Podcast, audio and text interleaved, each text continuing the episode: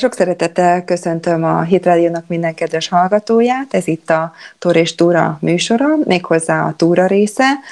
Ugye most itt vagyunk az ünnepek küszöbén, karácsony, új év, amikor az ember elég sokat eszik, iszik, de most mi nem főzni fogunk, hanem bejárni olyan helyeket, ahol ételekkel találkozunk, vehetünk, kóstolhatunk, Úgyhogy úgy gondoltuk, Bokros Eszter kolléganőmmel, idegenvezetővel, hogy a vásárcsarnokot fogjuk bejárni, és megnézzük, hogy ott miket lehet kapni, de tulajdonképpen nekünk a történelme az, ami érdekes. Az egész épületről, idegenvezetői szempontból beszéljünk, illetve aztán egy picikét a Cvak Unikumról, hiszen az sincs messze.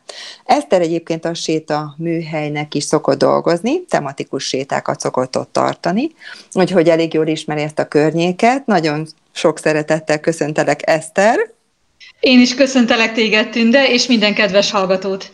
No, hát akkor vágjunk is bele, méghozzá a vásárcsarnok. Ugye a nagy vásárcsarnok, ugye ennek megkülönböztető neve, vagy központi, vagy nagy vásárcsarnok, ugye ez valamivel kimutatja, hogy nem is olyan, mint a többi vásárcsarnok. Egy kicsit beszéljünk talán a múltjáról, hogy, hogy miért lett ez a központi, és miért a nagy vásárcsarnok, hiszen ugye abban az időben, a 19. század végén több vásárcsarnokot is nyitottak meg Budapesten. Mit tudsz erről mondani nekünk?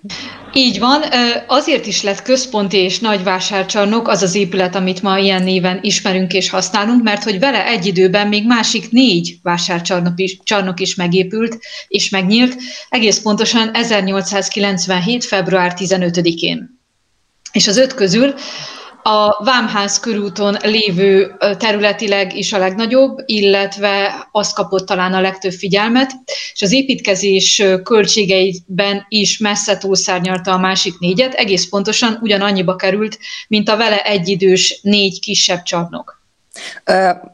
Mondod, hogy 1897, ugye nekünk most ez egy kicsit furcsának tűnik, hogy nem 1896, hiszen ugye szinte mindent 1896-ban adtak át, vagy legalábbis arra szerettek volna átadni Igen. Budapesten, ugye a millenium miatt, amikor az ezer éves ünnepséget tartottuk.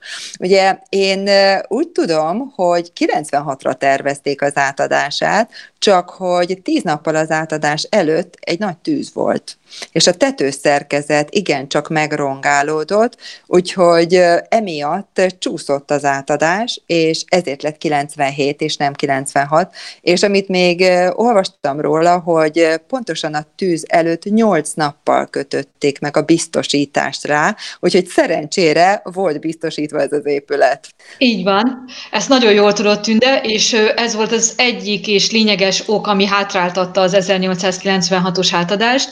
A másik pedig még korábban történt, ez pedig a kőfaragók sztrájkja volt. Ugyanis Aha. Összevitatkoztak egymással a heves természetű olasz és a nem kevésbé heves természetű magyar kőfaragók, és ez is hátráltatta a munka előrehaladását, és valóban az utolsó pedig a tetőbádogozásakor kiütött tűz volt. Aha. Végre átadták ugye 97-ben ezt az épületet, és ez egy különleges épület. Egyrészt nagyon szép kívülről is, ugye, hogyha beszélünk akár a cserepekről, ugye azok a kerámia, gyönyörű szép színes cserepek, akár amit mondasz a faragások, a pirogránit, tehát már kívülről is egy nagyon szép épületet látunk. Te mit mondanál a külsejéről? A külsejéről azt mondanám, hogy egy kicsit templomos épület is, így is szokták építészetileg nevezni, ugyanis hogyha nagyon, nagyon jól megnézzük, akkor igazából abból a szempontból hasonlítható egy templomhoz, hogy van egy főhajó, mint ahogy sok templomban is van, és a csarnok esetében 6-6 kis mellékhajó, hogyha lehet ezt így nevezni, csatlakozik hozzá, úgynevezett nyaktagokkal. És az is az építészeti különlegessége a csarnoknak, hogy ezek a nyaktagok, illetve a mellékhajókon keresztül kapja a fényt a csarnok. Ugyanis az is kívánalom volt, hogy ne a tetőn keresztül legyen természetes megvilágítás, hanem oldalról. És ez így volt megoldható, úgyhogy ebből a szempontból is rendkívül impozáns, mindazonáltal a méretesen ö, utolsó 10.400 négyzetméter a belső területe. Uh-huh, uh-huh. És uh, ugye a zsolnaiék voltak azok, Így van. akik uh, Igen a, a cserepeket is, meg a pirogránitot is elkészítették, tehát már ez is fémjelzi, hogy egy minőségi épületről van szó, hiszen, hiszen mint ahogy például lehet látni több épületen is, a Mátyás templomon, vagy, vagy tényleg ott a, a budai oldalon több templomnak is a, a teteje ugyanígy ezzel nagyon szép mázas cseréppel van beborítva, ugye ez is mutatja azt, hogy minőségi épület volt az, amit elkészítettek. Ugye Pet Samu volt az, aki Igen. az építésze volt ennek És és hát ugye ez nagyon közel van a Dunához, amit ki is használtak, vagy, vagy talán pont azért építették ugye a Duna partjára, bár itt volt már egy másik piac is. Egy kicsit szerintem beszéljünk arról, hogy hogy, hogy, hogy elkezdték ezeket a zárt piacokat, hiszen a piacok mindig is nagyon népszerűek voltak, hiszen már a középkortól kezdve el lehet mondani, hogy nagyon sok piac volt Budapesten is, Budán is, Pesten is, ugye meg volt, hogy milyen napokon tartották, először szombaton, majd pénteken, úgy tudom, hogy Pesten keddenként voltak például Igen. először a piacok, és aztán utána ez is így több napra lett, és, és hát mielőtt ugye a 19. században beindult volna ez a nagy vásárcsarnok építkezés, 44 piaca volt Budapestnek. Tehát, hogy, hogy ez hogy, hogy, hogy is változott meg, miért is kellettek a vásárcsarnokok, miért nem volt elég az, hogy, hogy csak egy, egy egyszerű nyitott piacra mennek az emberek? Egyrészt akkor már olyan nagy mértékben kezdett növekedni Pest, Budapest, illetve Pest lakossága, hogy egyre nagyobb embertömeget kellett ellátni jó minőségű friss élelmiszerrel, és ez a jó minőség és a frissesség nem mindig volt biztosított a nyitott piacokon. El lehet gondolni, hogy milyen szag volt, nem lehetett rendesen tárolni az élelmiszereket, akkor a rákcsálók megjelenése is ugye fokozta a higiéniai veszélyeket. Úgyhogy igazából a kereskedők kezdeményezték 1873 után már a fővárosnál, ugye akkor már Egyesült Pest-Buda és Óbuda. A kereskedők nyomására döntött úgy a város végül is csak 1894-ben, hogy igenis szükség van arra, hogy zárt csarnokokat építsenek. Ugye megbeszéltük az előbb, hogy egy időben ötöt, és Budapest az európai minták közül a német mintát követte, ami azt jelentette, hogy van egy központi csarnok, és vannak kerületi csarnokok, és ezekben a csarnokokban mindenféle élelmiszercikket lehet kapni. Úgyhogy igazából a lakosság nyomására, illetve a kereskedők nyomására döntött úgy a város, hogy szabályozni kell ezt a rengeteg nyílt piacot. Úgy tudom, hogy azért ez elég nagy változásokkal járt a kofáknak is, az eladóknak is, hiszen, hiszen úgy tudom, hogy például egyenruhát kellett, hogy hordjanak, akik már itt a vásárcsarnokban árusítottak, nem kiabálhattak, nem káromkodhattak. Tehát, hogy voltak dolgok, amik igen nagy reformot jelentettek a piacosok köreiben. Te, te még miket tudsz, hogy mi, mi, mi változást vezettek be? Bizony. Először is kezdjük azzal, hogy egy rendkívül szigorú igazgatót neveztek ki a vásárcsarnok élére, őt Ciglár Nándornak hívták, és ő előzőleg a Marhavágó híd igazgatójaként bizonyított már, egy nagyon ambiciózus fiatalember volt akkoriban, és ő híres volt a szigoráról, tehát bizony a kofáknak tiszta ruhában, leginkább kékfestő jellegű ruhákban kellett dolgozniuk, tiszta fehér kötényben, ez is egy elvárás volt, valóban nem kiabálhattak, nem vegzálhatták a vevőket, nem rángathattak senkit, nem köpködhettek, nem hangoskodhattak, és aki ezeket a szabályokat nem tartotta be, az, annak az elveszítette az árusítási engedélyét, és bizony elküldték a csarnokból.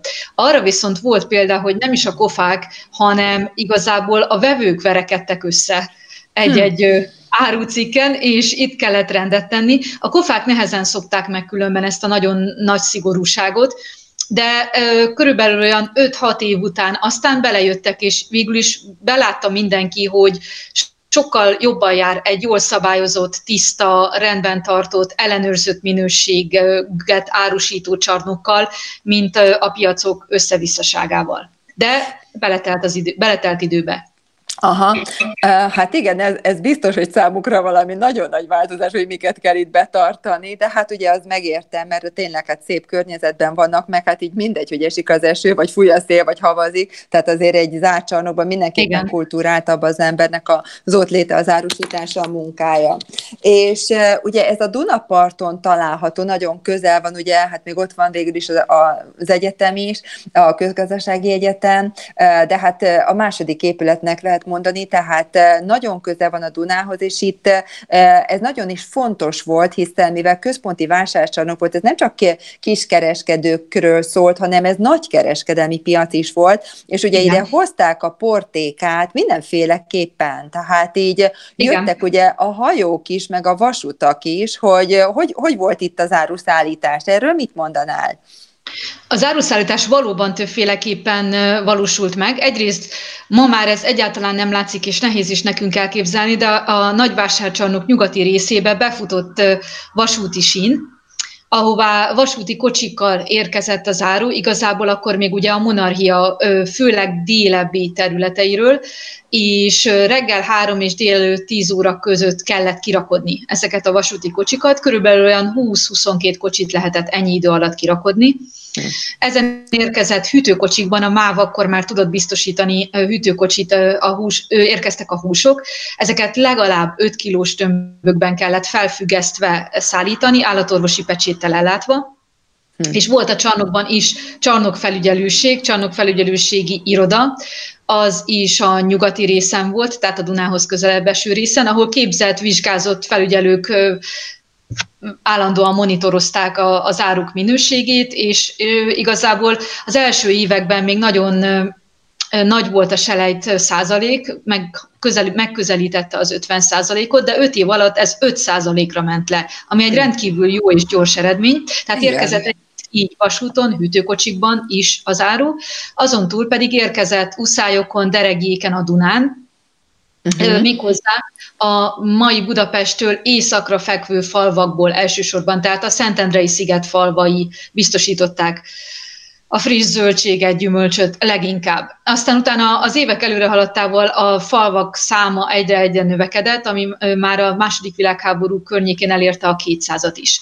És hmm. hogy történt ezeknek a deregéknek, uszályoknak a, a kipakolása? Úgy történt, hogy a csarnoknak volt a Dunaparton két ponton hídja, ezen túl ugye van a híres, neves alagút, ami összekötötte a Dunapartot a csarnokkal. Ez most ma a Corvinus alatt fut ez az alagút, és hát a városi legendákkal ellentétben ebben nem lehetett hajókázni, hanem a, amikor kipakoltak az uszályokból, deregékből, akkor, akkor kézikocsikkal, meg batyukban vitték be ezen az alagúton keresztül a csarnokba a friss árut. És emellett még az első igazgató, akit már ugye említettünk, engedélyt adott arra, hogy június 30 és október 30 között a Dunaparti lépcsőkön is lehetett árusítani. Tehát ott is a kofák árulhattak idén gyümölcsöt, idén zöldséget, virágokat, úgyhogy ezt, ez, ez lehetséges volt. Tehát így igazából ilyen módon érkezett az áru. Uh-huh. Úgy tudom, hogy például a tetőszerkezet is úgy lett kialakítva, hogy ugye a vonatok bejönnek, és annak idején, mivel uh, ugye ilyen nagy füstet okáttak ezek a mozdonyok, uh, ezért ki is lehet nyitni az ablakokat a tetőszerkezetnél. Tehát ilyen nagyon érdekesen van megcsinálva, hogy valóban, hogy ki tudjon menni a füst, uh, ezt, ezt úgy alakították ki, hogy, hogy tényleg az egy, a felső részen, a közepe az egy picit magasabb, és úgy ki lehet billenteni ott az ablakokat is. Ugye ez érdekes lehetett szerintem, mikor így a vonat bejött oda az egész épületbe, és akkor hozták mindenhonnan a, a, az árukat. És ugye az, hogyha bemegyünk ebbe a a csarnokba, a, a vásárcsarnokba, ami szerintem még egy nagyon érdekes dolog, hogy például a, a talaj az nem teljes mértékben vízszintes, hanem van egy kis dőlési szöge, majdnem több mint másfél méter, tehát hogyha az egyik oldalára megyünk, mondjuk a Kávin tér felé oldalon, ott az alacsonyabb, és ahogy a Duna felé megyünk, ott pedig a magasabb része van. Tehát ugye ez is egy ilyen nagyon érdekes szerkezet, ugye ennek is fontos, lényeges oka van, hogy miért építették így ezt a dőlést. Igen, ez egész pontosan 1 méter 15 centi, és azért építették így, mert az volt a kívánalom Pet Samu felé, aki ugye a, csarnok tervezője, hogy hozza szintbe, hogyha lehetséges, az utcák utcák közti különbséget, tehát a Sóház utca, ami a Duna felé van, és a Pipa utca között ekkora a szintkülönbség. És sokkal egyszerűbb volt egy lejtős padlózattal ezt megoldani, sem mint egy lépcsősorral. Egyébként az ellenpályázók, akik rajta kívül még pályáztak az építésre, külső lépcsőkkel próbálták ezt a szintkülönbséget megoldani, de aztán az elbírálásnál az fontos szempont volt, hogy azok a külső lépcsők egyáltalán nem praktikusak a szállítás, illetve a, a árumozgatás szempontjából, úgyhogy ezért van egy lejtős belső padlózata, ami amellett, hogy így kiegyenlíti az utcaszintek közti különbséget, illetve hát így mutatja, meg is mutatja az utcaszintek közti különbséget, a takarításban sem utolsó. Mm. én, én, én nem tudom, hogy ez mennyire igaz, de úgy olvastam, hogy, hogy annak idején ezt ki is használták, mert az alacsonyabb részen voltak azok a portékák, amik hát nem voltak a legszebbek, és a felső részen pedig a szebb portékákat árusították, bár nem tudom, hogy ez mennyire igaz, mert úgy tudom, hogy az egyik oldalon a kiskereskedelem volt, a másik oldalon meg a nagykereskedelem volt. Te, te hogy lát, vagy hogy, hogy tudod ezt a különbséget, hogy a magasabb, meg az alacsonyabb oldalon mi volt a különbség?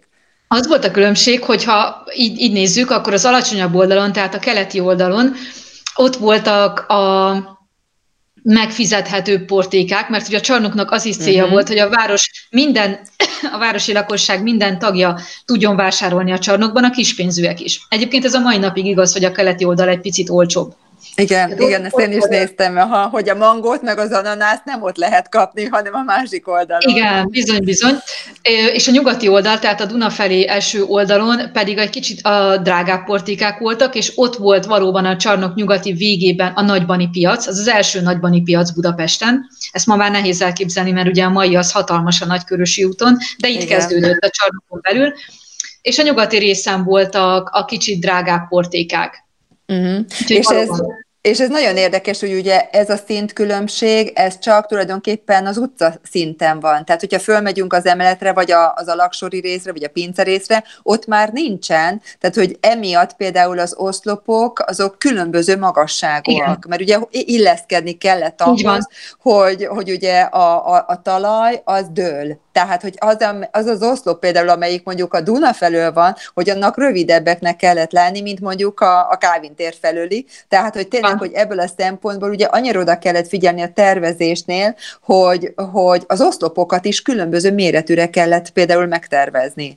Bizony, bizony. Úgyhogy ez egy, egyébként egy óriási optikai csalódás, mert hogyha bemegyünk a csarnokba, akkor úgy látjuk, mintha mindegyik ugyanolyan lenne. Pedig Igen. hát pontosan azért, amit te mondtál, egyáltalán nem azok.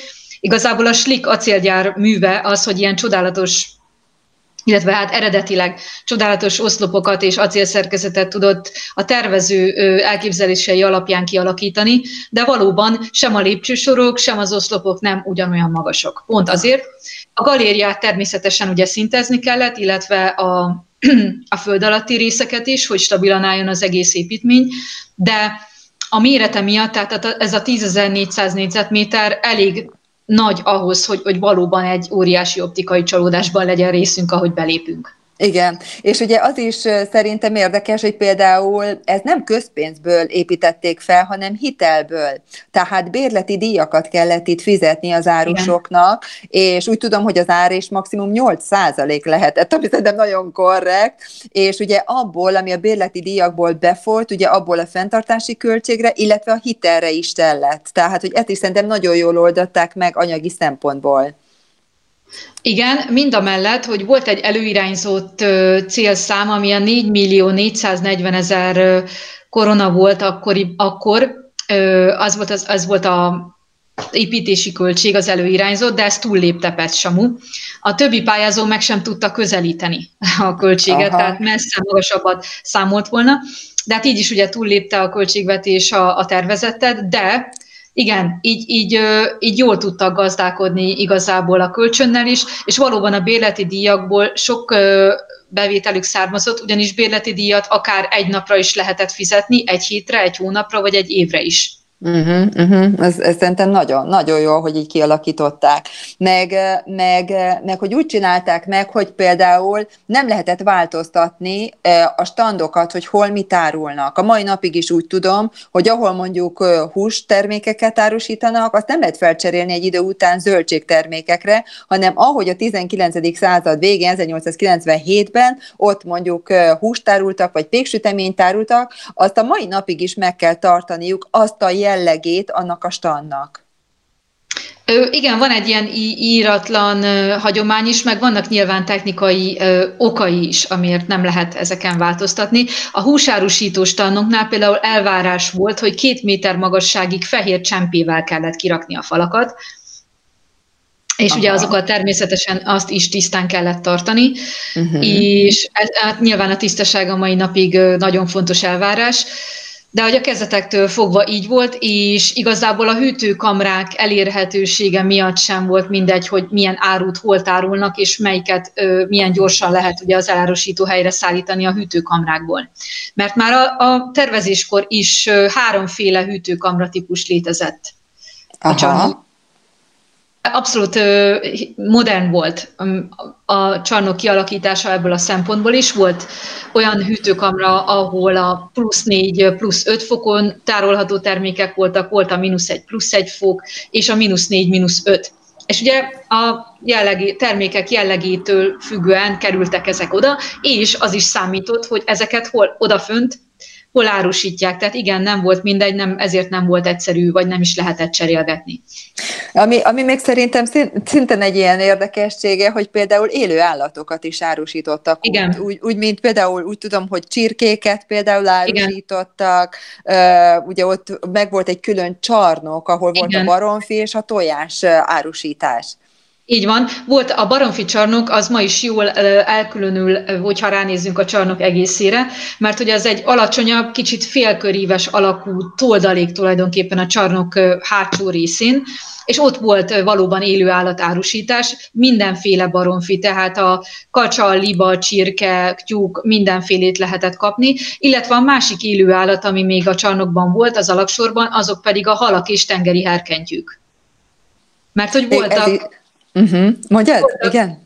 elektromos kádok, amikben ezek a tengeri állatok igazából ott éltek, és akkor még nem létezett tropikárium, meg semmilyen látványosság, de sokan azért is mentek a csarnokba, hogy megnézzék a különlegesebb halféléket, vagy uh-huh. rákokat, uh-huh. amiket szintén lehetett, lehetett venni.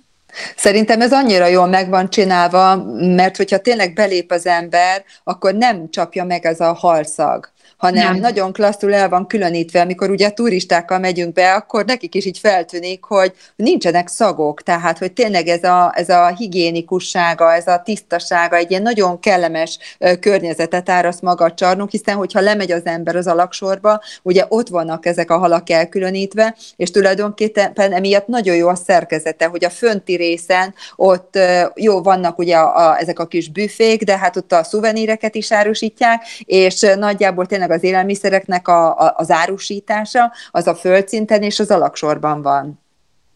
Így van, és ez már a tervezéskor is így volt, hogy az alaksorban minden olyat árusítanak, aminek egy kicsit erősebb, áthatóbb a, a szaga, tehát ezért, volt, azért voltak ott a halak, tengeri herkentjük, illetve a savanyúság, aminek uh-huh. ugye mhm. szintén ö, elég erőteljes illata tud lenni. Ez a mai napig így van. Tehát mi, lehet vásárolni minden ilyesmit ma is, ugyancsak, ahogy a kezdetektől fogva az alaksorban. Az összes többit az pedig a földszinten, illetve az emeleten lehet, igen, a mai napig is. Tehát én nem csodálom, hogy régebben is nagyon szívesen látogatták ezt a vásárcsarnokot, de, de hát most is ugye, ha, ha beindul megint a turizmus, biztos nagyon sokan lesznek megint, hiszen ugye 1977-ben műemlékké nyilvánították Igen. az épületet, illetve 1999-ben pedig egy ilyen építészeti nagydíjat, a Prix de Excellence, én nem vagyok franciás, úgyhogy nem tudom, hogy hogy kell kiejteni, de, de egy másik díjat is elnyer. És hát ugye nevezetes hírességek is mentek ebbe a,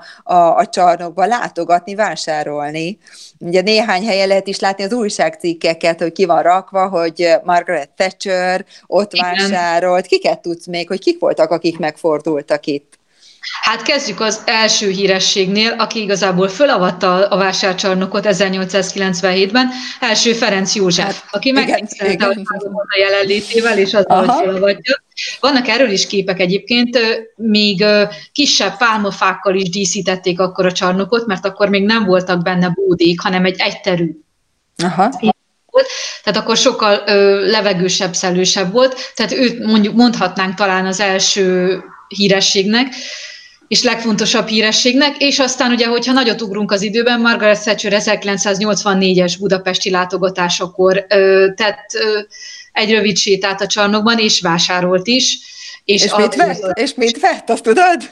Igen, tudom, mézet vásárolt a férjének, és hát ő szerette volna természetesen kifizetni, de az árus ragaszkodott ahhoz, hogy ajándékba adja, amin elkezdtek vitatkozni, aztán végül is az lett a megoldás, hogy két üveg mézet vitt el, az egyiket kifizette, a másikat ajándékba kapta. Salamoni megoldás, ez a bölcsesség. De gondolom, hogy mindenképpen jól járt, mert hát a minőségre természetesen a kezdetektől fogva figyeltek. Azon kívül Lady Diana kétszer is járt a vásárcsarnokban, 1990-ben és 92-ben. 90-ben Károly herceggel együtt. Ők mondhatni a szokásos szuveníreket vették, fokhagymát, piros paprikát, őrölt piros paprikát. Mézet nem vettek? Mézet nem vettek. okay. Mézet nem vettek. De egyébként sok híresség szokott különösebb felhajtás nélkül bemenni a vásárcsarnokba nézelődni, mert azt gondolom, hogy a legtöbbünk szeret vásárcsarnokokba vagy piacokra járni egyébként, akárhol vagyunk. Igen, utána még a japán császár is járt ő is itt volt, a vásárcsarnokban. Bizony, bizony, mert kíváncsiak voltak. Egyébként a vásárcsarnoknak az egyik célja az volt a megépítésekor, hogy egy reprezentációs csarnok is legyen, tehát bemutassa, hogy a magyar mezőgazdaság és élelmiszeripar mire képes milyen Aha. nagyszerű minőségű termékeket tud produkálni. Úgyhogy igazából ez, ezt, ezt a mai napig tulajdonképpen mondhatjuk, hogy beváltja vagy folytatja. Aha, igen, igen, és hát tényleg szerintem óriási a választék mindenből. Tehát akár az ember húst akar venni, mert az, hogy ott van szalámi, amit szarvasból, lóból, szamárból, meg mit tudom én, halból készít. A legfinomabb szerint, vagy a legkülönlegesebb, legkülönlegesebb a harcsa szalámi. Tehát ez, ezek fantasztikusak szerintem, tehát hogy, hogy ilyeneket lehet ott kapni, ez nagyon jó. Bizony. Bizony, bizony. És hát a külföldieknek gondolom, hogy te is szoktad mondani, hogy ne, ez nem csak egy ö, turista látványosság, hanem ide mi is járunk. Pontosan Igen. ezért. Igen, igen, igen, meg az árak is szerintem jók, és nagy a választék, nagyon jó. tehát hogy igen. Nagyon, nagyon. Ugye már ott a lángosost azt ott nem annyira szeretem ajánlani, mert azért az, hogy mi szalámit, meg paradicsomot, meg nem tudom, mit rakunk egy lángosra, az nem feltétlenül jellemző, de hát ugye a turistáknak az is ott egy opció, hogy megkóstolják. És hát ugye ott fönn azért az emeleten, ott inni is lehet, különböző italokat is árusítanak, de ugye ott a sarokban van például alkoholt is szoktak árusítani, alakítani, és hát ugye, mint unikumot, mint hungarikumot is meg szoktuk említeni nekik, ugye a piros paprikán kívül az unikumot, ugye, amit már ott fönt is lehet iszogatni. Bizony. És, és hát ugye az pedig eléggé közel van, tehát ott azért az Unikumnak a gyára, tényleg ott a Soroksári úton egy picit lejjebb, de tulajdonképpen nem olyan vészes távolságra, ott található, és hát ez is egy különleges ital, mert, mert hát azért ennek a története is egy elég különleges. Bizony. Bizony, bizony. A, a gyár egyébként egész pontosan a Dandár utca és a Soroksári út sarkán található 1892 óta. Akkor terepült oda a gyár. Na nézzük egy kicsit az italt, hogy miért olyan különleges. Azért Aha. is, mert hogy második József Habsburg uralkodónak az udvari orvosa, aki a Cvak család eddigi legismertebb őse, ő fejlesztett ki az uralkodó kérésére egy gyógynövénylikört, amit, amivel az uralkodó állandós gyomorbántalmait próbálta orvosolni. És hát amikor először megkóstolta, akkor azt mondta, hogy Dr. Zwack, das ist ein Unikum. Uh-huh. De így ezzel nemet is adva ennek a likörnek, amiben több mint 40 féle gyógynövény található, és ezek közül a gyógynövények közül a többség az Magyarországon megtalálható, de vannak benne olyan alkotóelemek, amiket a világ távoli, egzotikus részeiről kell a mai napig behozni, és igazából ma is csak három ember ismeri a pontos receptjét az italnak, tehát ezt a család most már 130 éve gondosan őrzi és adja tovább, Úgyhogy hon, felmerülhet a kérdés, hogy 1790-ben született ez az ital, hogyan juthatott valaki Bécsben különleges, egzotikus tájakról származó gyógynövényekhez? Hát valószínűleg azért, mert hogy az udvari orvos lévén az uralkodóhoz való közvetlen közelség miatt volt hozzáférése azokhoz az egzotikus növényekhez, gyökerekhez, amiket az uralkodó rendelt a saját igazából kíváncsisága miatt is, és amit behozatott ugye tengeren keresztül, aztán utána ugye kocsikkal fel Bécsbe. Úgyhogy igazából a, ez adott lehetőséget arra, hogy valaki az 1790-es években mondjuk Indonéziából, vagy Indiából, vagy Dél-Amerikából származó növényekkel kísérletezni tudjon egyáltalán. Hmm, hmm. És úgy tudom, hogy először ezt gyógyszertárokban árusították, tehát ez egy kimondottan gyógyhatású ital volt, tehát tényleg, mint gyógyszer úgy árusították, ugye nem hiába, ugye a kis kereszt is azért arra utal, hogy ennek van gyógyhatása. Ezt igazából mindenki maga állapíthatja meg, hogy számára van egy gyógyhatása, de kétségkívül elősegíti az ö, emésztés, és gyomor erősítőként árusították egyébként először. Aztán azt tudjuk, hogy 1700, 1840-ben, amikor a Cvak család már Pestre érkezett, akkor a mai Erzsébet téren a, hozta létre Cvak József azt a kis műhelyt, ahol elkezdte előállítani a családi receptúra alapján az, az unikumot, és akkor még, ekkor még csak kis mennyiségben, viszont akkor ebben az épületben voltak lakások is, amiket főleg orvosok, szállodatulajdonosok, étteremtulajdonosok béreltek, és nekik adta el először az ott készült italt, akik hát ajánlották, úgyhogy igazából így, igazából eleinte még csak ajánlások alapján fogyasztották az emberek. Aztán, hogy ugye Budapest elkezdett növekedni, elkezdett beáramlani a, a népesség, utána a gyár is ugye elkezdett növekedni, és aztán kiköltözött a, oda, ahol most is van. Akkor már egyre nagyobb mennyiségben kezdték ezt gyártani, és már megjelent nem igazán gyógyszertárakban, hanem megjelent a kis, kiskereskedésekben, megjelent a, a rengeteg kávéházban, étteremben, szállodában, ami ugye Budapesten elkezdett, elkezdtek egyre jobban meg, megépülni, megjelenni, úgyhogy utána már széles körülön népszerű ital lett, mint gyomor erősítő, és mint emésztés segítő ital, ami hát kinek mi a tapasztalata, nekem mindenképpen az, hogy ez valóban segíti, úgyhogy nálam mindig van a hűtőszekrény. Én mikor külföldre utaztam olyan országba, ahol hát is.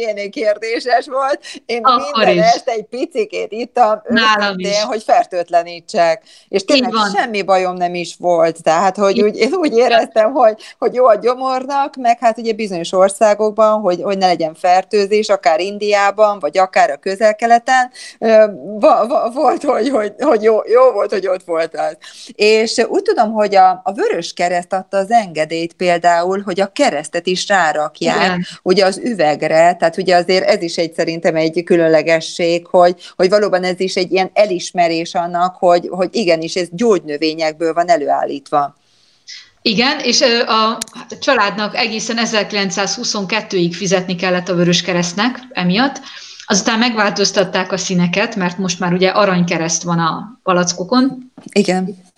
És így már ö, ugye nem, nem kért jogdíjat érte a Vöröskereszt, de valóban. Tehát ezzel is erősítették a gyógyhatást, hogy, hogy ahogy te is mondtad már korábban, hogy a kereszt rákerült erre a, nagyon, na, erre a nagyszerű gömb alakú üvegre. Igen. És mondod, hogy gömb alakú, meg tényleg ez van bennünk, hogy gömb alakú, és nagyon érdekes, ugye az első világháborúban, akkor például lapos üvegeket gyártottak, és abba rakták az unikumot, hogy ugye a katonák tudják magukkal vinni a harctérre a, a, az innivaló, tehát, hogy volt olyan időszak, amikor nem kerek volt, és te, te, te mit tudsz, hogy honnan jön ez a forma, ez a kerek forma? A kerekforma onnan jön, hogy a görög mitológiában a gömb a létező legtökéletesebb forma, úgyhogy azt gondolták, hogy a létező legtökéletesebb formába kell zárni a létező legtökéletesebb gyógynövénylikört. Aha. Úgyhogy innét Aha, aha. Úgy tudom, hogy Egyesült Államokban például ők exportáltak már a második világháború előtt is, Igen. És, és volt olyan időszak, amikor lámpának használták, a búráknak Igen. használták ezeket az üvegeket. Bizony. Az Egyesült Államokban már az 1890-es években is exportáltak, Kanadába is, Európa szinte minden országába, tehát már akkor nagyon élénk volt ez a kereskedelmi kapcsolat. Ö, valóban, a lámpa búrák pedig onnét jöttek, hogy pont az Egyesült Államok miatt, amikor ott beköszöntött 1929-ben a szesztilalom, és nem lehetett oda alkoholt exportálni, akkor ugye valamit kellett kezdeni ezekkel a megmaradt üvegekkel, és nagyon invenciózus módon azt gondolták, hogy milyen szép lámpabúrákat lehetne ezekből csinálni, és valóban az újpesti tungstramgyárral is szerződést kötöttek, és tényleg megjelentek Budapest közterületein ezek az üvegek, mint lámpabúrák. Egyébként elsősorban az Oktogon környékén Aha, szerintem nagyon kreatív tényleg, hogy mennyi, igen. mennyiféleképpen föl tudták használni. És uh, ugye aztán a második világháború után volt egy nagy változás, majd beszéljünk egy picit arról is, hogy mi történt a családdal, de most arra szeretnék rátérni, hogy ugye 48-ban államosították igen. ezt, és tulajdonképpen amit Magyarországon utána, mint unikumként ittak az emberek, az nem az eredeti unikum volt, hanem ugye Olaszországban volt, amit igazán gyártottak, az volt az eredeti recept szerint készült itoka. Így van, mégpedig az történt, hogy amikor 1948-ban államosították a cvakgyárat, akkor az akkori két testvér közül, akik a gyárat vezették, Cvak Béla, aki itt maradt Magyarországon, úgy döntött, hogy hamis receptet fog átadni. Aha. És aztán elkezdték hamis recept alapján gyártani a hamis unikumot, ami Cvak Béla szerint meg sem közelítette az eredeti minőségét. Viszont ugye ez még mindig Cvak Unikum néven futott akkor. Ez pedig eljutott a másik testvér, Cvak János fülébe, aki akkor már az Egyesült Államokban volt, és pert indított a magyar állam ellen, ami precedens perben 1958-ban New Yorkban pert nyert csodák csodája, a magyar állam ellen, ami, és ebben kimondták, az ítéletben kimondták, hogy a ezt a hamis likört nem lehet szvak néven forgalmazni, úgyhogy így Z keserű likör néven futott. Uh-huh. Az eredeti recept pedig, recept alapján pedig valóban Cvak Béla, aki aztán 1955-ben emigrált Olaszországban, Olaszországban kistételben gyártotta az unikumot. Az olaszok egyébként a mai napig azt hiszik, hogy ez egy olasz ital. Pedig nem az. Egyébként Olaszországban minden bárban, a legkisebb helyen is lehet unikumot kapni. Aha. Tehát akkor valóban az eredeti recepte alapján az eredeti ital az csak ott volt elérhető. Itthon pedig ez a hamis megközelítőleg sem olyan minőségű zékeserű likőr volt kapható a bírósági döntés értelmében. Uh-huh. És aztán volt egy kis átfedés 1988-89-ben, amikor Cvak Péter, ugye a következő generáció hazatelepült, visszavásárolta a saját családi cégét, és akkor egy ideig szimultán futott még a zékeserű likőr gyártás, illetve hát ugye neki meg volt a természetesen eredeti recept, az eredeti gyártása, Úgyhogy ő beletellett ott akkor egy kis időbe, amíg visszaszoktak az ital kedvelői az eredeti. Uh-huh, uh-huh. És mi lett az olasz gyárral? Mert azt nem tudom, ugye visszavásárolta, és aztán beindult itt a Magyarországon a termelés, és párhuzamosan Olaszországban is futott tovább az unikumnak a készítés? Nem. Uh-huh. Nem, azután már ö, itt, itt ö, folyt a készítés, hogy a mai napig is pontosan ugyanott, a Dandár utca Soroksári út sarkán, a gyárban van a gyártás a mai napig. És máshol nincsen, ugye? Tehát, hogy csak máshol Magyarországon gyártanak. Aha, azért is hungarikumnak mondható, mert Így ugye van. csak Magyarországon készítik el. És azért egy, szerintem pár szót érdemes mindenképpen a családról is ejtenünk, hiszen nagyon érdekes a történetük, hiszen ugye egy zsidó családról van szó eredetileg, akik kikeresztelkedtek, és hát elég kalandos volt még a második világháború is, háború alatt is, ugye, hogy mi történt velük, hogy, hogy az szerintem egy pár szó szót azért mondjunk róluk. Jó, eredetileg a Cvak család Batelovból a mai Csehország déli részéről származott, és innét kezdtek el vándorolni először Bécsbe. Ugye itt már megismerkedtünk az első neves taggal, aki második József udvari orvosa volt. Igen. És aztán utána a család tovább vándorolt Pestre, és itt pedig a dinasztia alapító Cvak József, aki megalapította az Erzsébet téren először a kis üzemet, ami aztán úgy kinőtte magát, hogy el kellett, el kellett költözni már a Soroksári útra. Ő volt az, aki megalapozta igazából a, a nagy hírnevét az italnak, illetve még sok másik italt is forgalmaztak egy időben. Ő volt az, aki kialakította az export tevékenységet, és császári és királyi udvari beszállító címet is kapott 1895-ben, és tőle vette át, a, tőle vette át a fia a gyártást, illetve az egész gyárvezetést, és ő volt az, aki kikeresztelkedett 1917-ben, ami egy kicsit későinek számított már sok más zsidóiparmágnás családhoz képest, de ő kikeresztelkedett, és innentől kezdve a, család többi generációja már igazából katolikus nevelést kapott. Tehát aztán Cvak János Béla, a következő generáció, aztán Cvak János fia Cvak Péter is már így nevelkedett, és egyébként elég templomba járók is lettek, aztán leginkább amikor már a várban laktak a 20-as, 30-as években, illetve a háború kitöréséig, akkor a Mátyás templomba jártak például vasárnaponként. Aztán mi történt a második világháború alatt? Pontosan a, a zsidó származás miatt ők tartottak attól, hogy őket üldözni fogják, és ezért úgy gondolták, hogy a várban túlságosan szem előtt lennének, úgyhogy elköltöztek.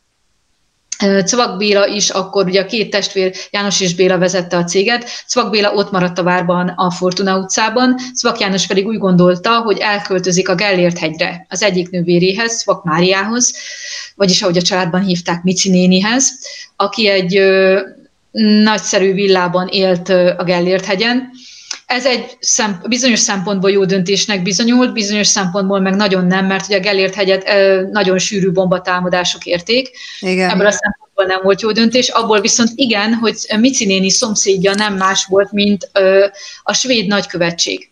Aha, aha. És hát egy nagyon kevésen múlt, és igazából a nagyon határozott fellépésen, illetve a nagyon jó kapcsolatokon és időérzéken, hogy a megfelelő pillanatban a svéd nagykövetségről megérkezett a segítség, amikor már a nyilasok is betörtek a házba. Úgyhogy mhm. igazából ez a jó kapcsolat mentette meg őket attól, hogy bárkit is elhurcoljanak, vagy bármi különösebb bántódása essék.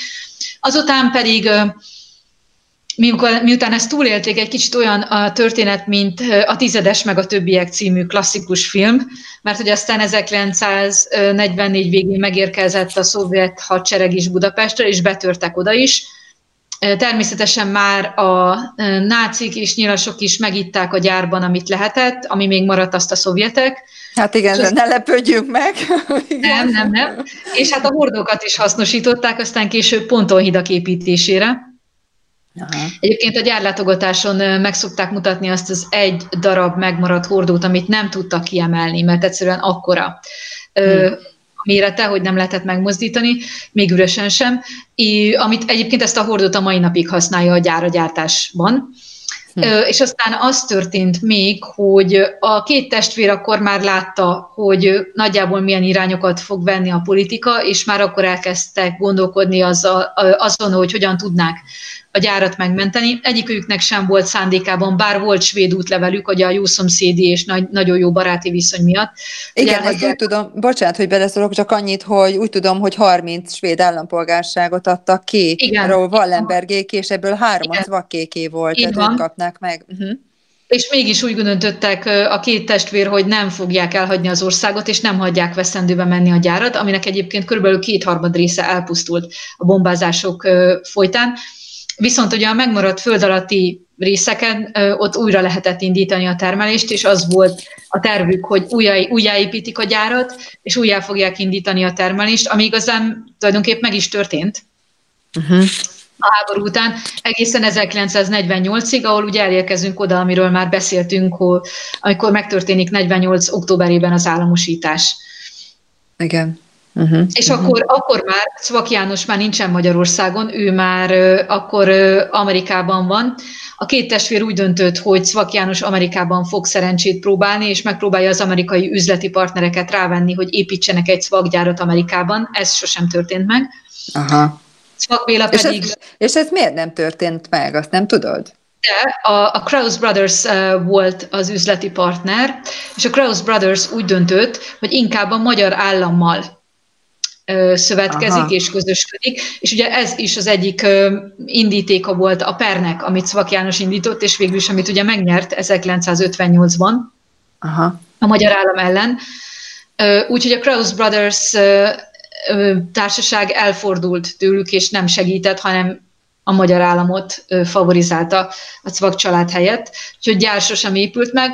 A likoriparban egyébként szépen kezdtek előre haladni a, a ranglétrán, és azért voltak természetesen még üzleti kapcsolatok, amiket lehetett használni.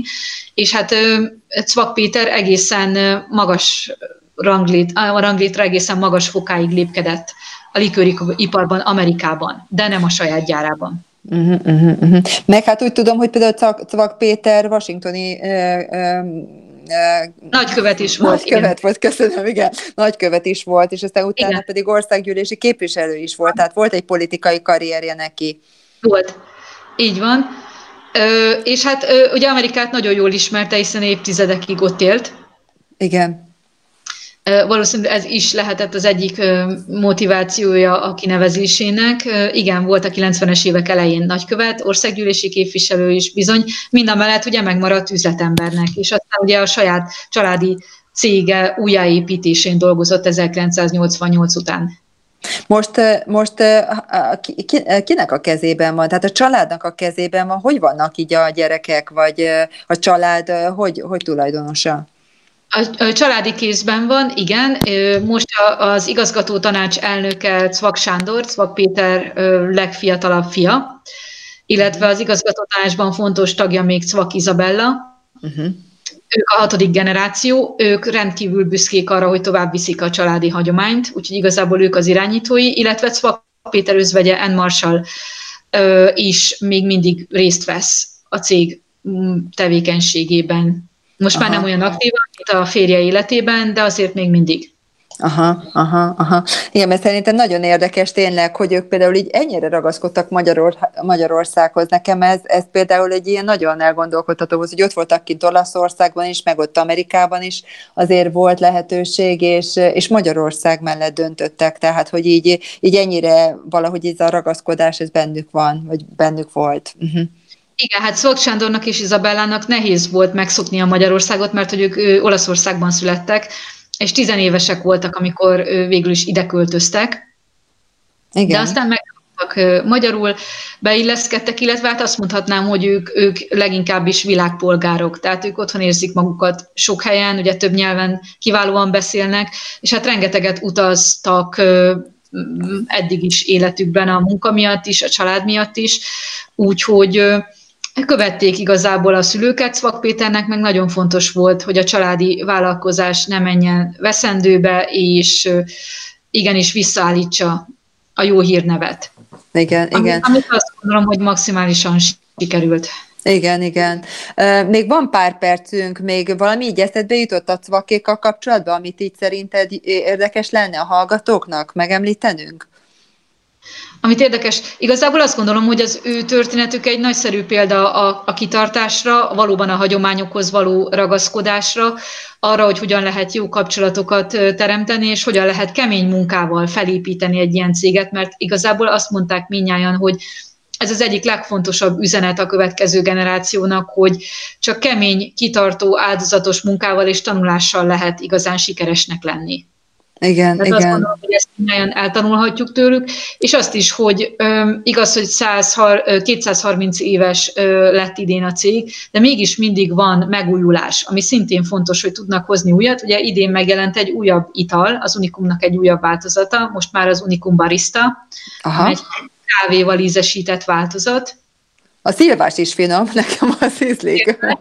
Így van, aztán a szilvás után jött a Next, utána jött két évvel ezelőtt az Unicum Reserva, ami szintén egy nagyszerű ital, ezt tokai asszus hordóban érlelük, és adnak is hozzá tokai asszút jellegű volt. Úgyhogy tehát az is, az is egy fontos tanulság, én azt gondolom, hogy, hogy képesek megújulni, és képesek igazából igazodni a, az világ igényeihez, és, és a minőséget tartják, a minőséget is szem előtt tartják. Úgyhogy ez is nagyon fontos, amellett meg azt gondolom, hogy az is, hogy a mai napig ö, is támogatnak ö, nagyon sok ö, jótékony célt, ami a mhm. kezdetektől fogva szintén a fontos volt a családban, és ez is az egyik üzenet volt a következő generációknak. Tehát például a Práter utcai iskolát a mai napig támogatják, amit még Cvak József kezdett az 1800-as években. Hm, hát, hát igen. Uh-huh, uh-huh, uh-huh. Me- meg szerintem tényleg az, hogy van a, ott az a múzeum is, ami bemutatja így nagyon van, jól a történetet. Múzeum, így van ami nagyon jól bemutatja a történetet. Egy film is van, amiben a családtagok narrálják a saját történetüket, hogy hogyan jutott második József udvarától a mai modern és igazából a, a kor igényeinek megfelelő színvonalra a cég, és hogy, hogy hogyan dolgoznak nagyon keményen azon, hogy ez így is maradjon. Igen, igen, igen. Aha, szerintem, szerintem abszolút egy jó kis program lehet most, akár így az ünnepek alatt, vagy, vagy januárban, aki még nem volt a CVAK múzeumban, hogy oda belátogasson, megnézze, mert, mert nagyon sokat lehet tanulni, nagyon-nagyon inspiratív szerintem tényleg az egész múzeum, és hát ahogy kezdtük ugye a beszélgetésünket Eszterrel, ott a vásárcsarnok, ami nincs messze, tehát ugye az, hogyha még az ember nem is megy vásárolni, bár szerintem senki nem bírja ki, hogy akár egy rétes ne egyen meg, akár, akár valamit ne vásároljon ott. Tehát érdemes tényleg a vásárcsarnokot is bejárni, akár az alsó részre elmenni, ahol ott a halakat árulják, vagy, vagy föntről is egy kicsit lepillantani az egész épületnek a szerkezetére. Úgyhogy szerintem ez is egy, egy téli programnak beillethető, hogy valóban az ember a vásárcsarnokot meglátogassa, hogyha valaki esetleg régebben volt, vagy hogyha szokott járni, de nem ilyen szemmel látta még, akkor talán most így egy új perspektívát is adtunk, hogy hogyan e, nézzen erre az épületre, akár kívülről, akár belülről, meg hát tényleg ott akkor a, a CVAK e, gyárat is, illetve a múzeumot meg lehet látogatni, meg hát lehet esetleg kóstolni is, akár e, otthon is, úgyhogy a, ha most így a, a kis túl étkezésnél valami kis gyomor probléma, még két korty az talán belefér, úgyhogy hát nagyon köszönöm Eszter, hogy mindezeket az érdekességeket megosztottad velünk, köszönöm, hogy itt voltál velünk, én is örülök. Akkor el szeretnénk búcsúzni a kedves hallgatóktól, Igen. kellemes ünnepeket kívánunk, Igen. áldott napokat, és hát akkor legközelebb majd jelentkezünk. Minden jót kívánunk nektek, sziasztok! Minden jót, sziasztok!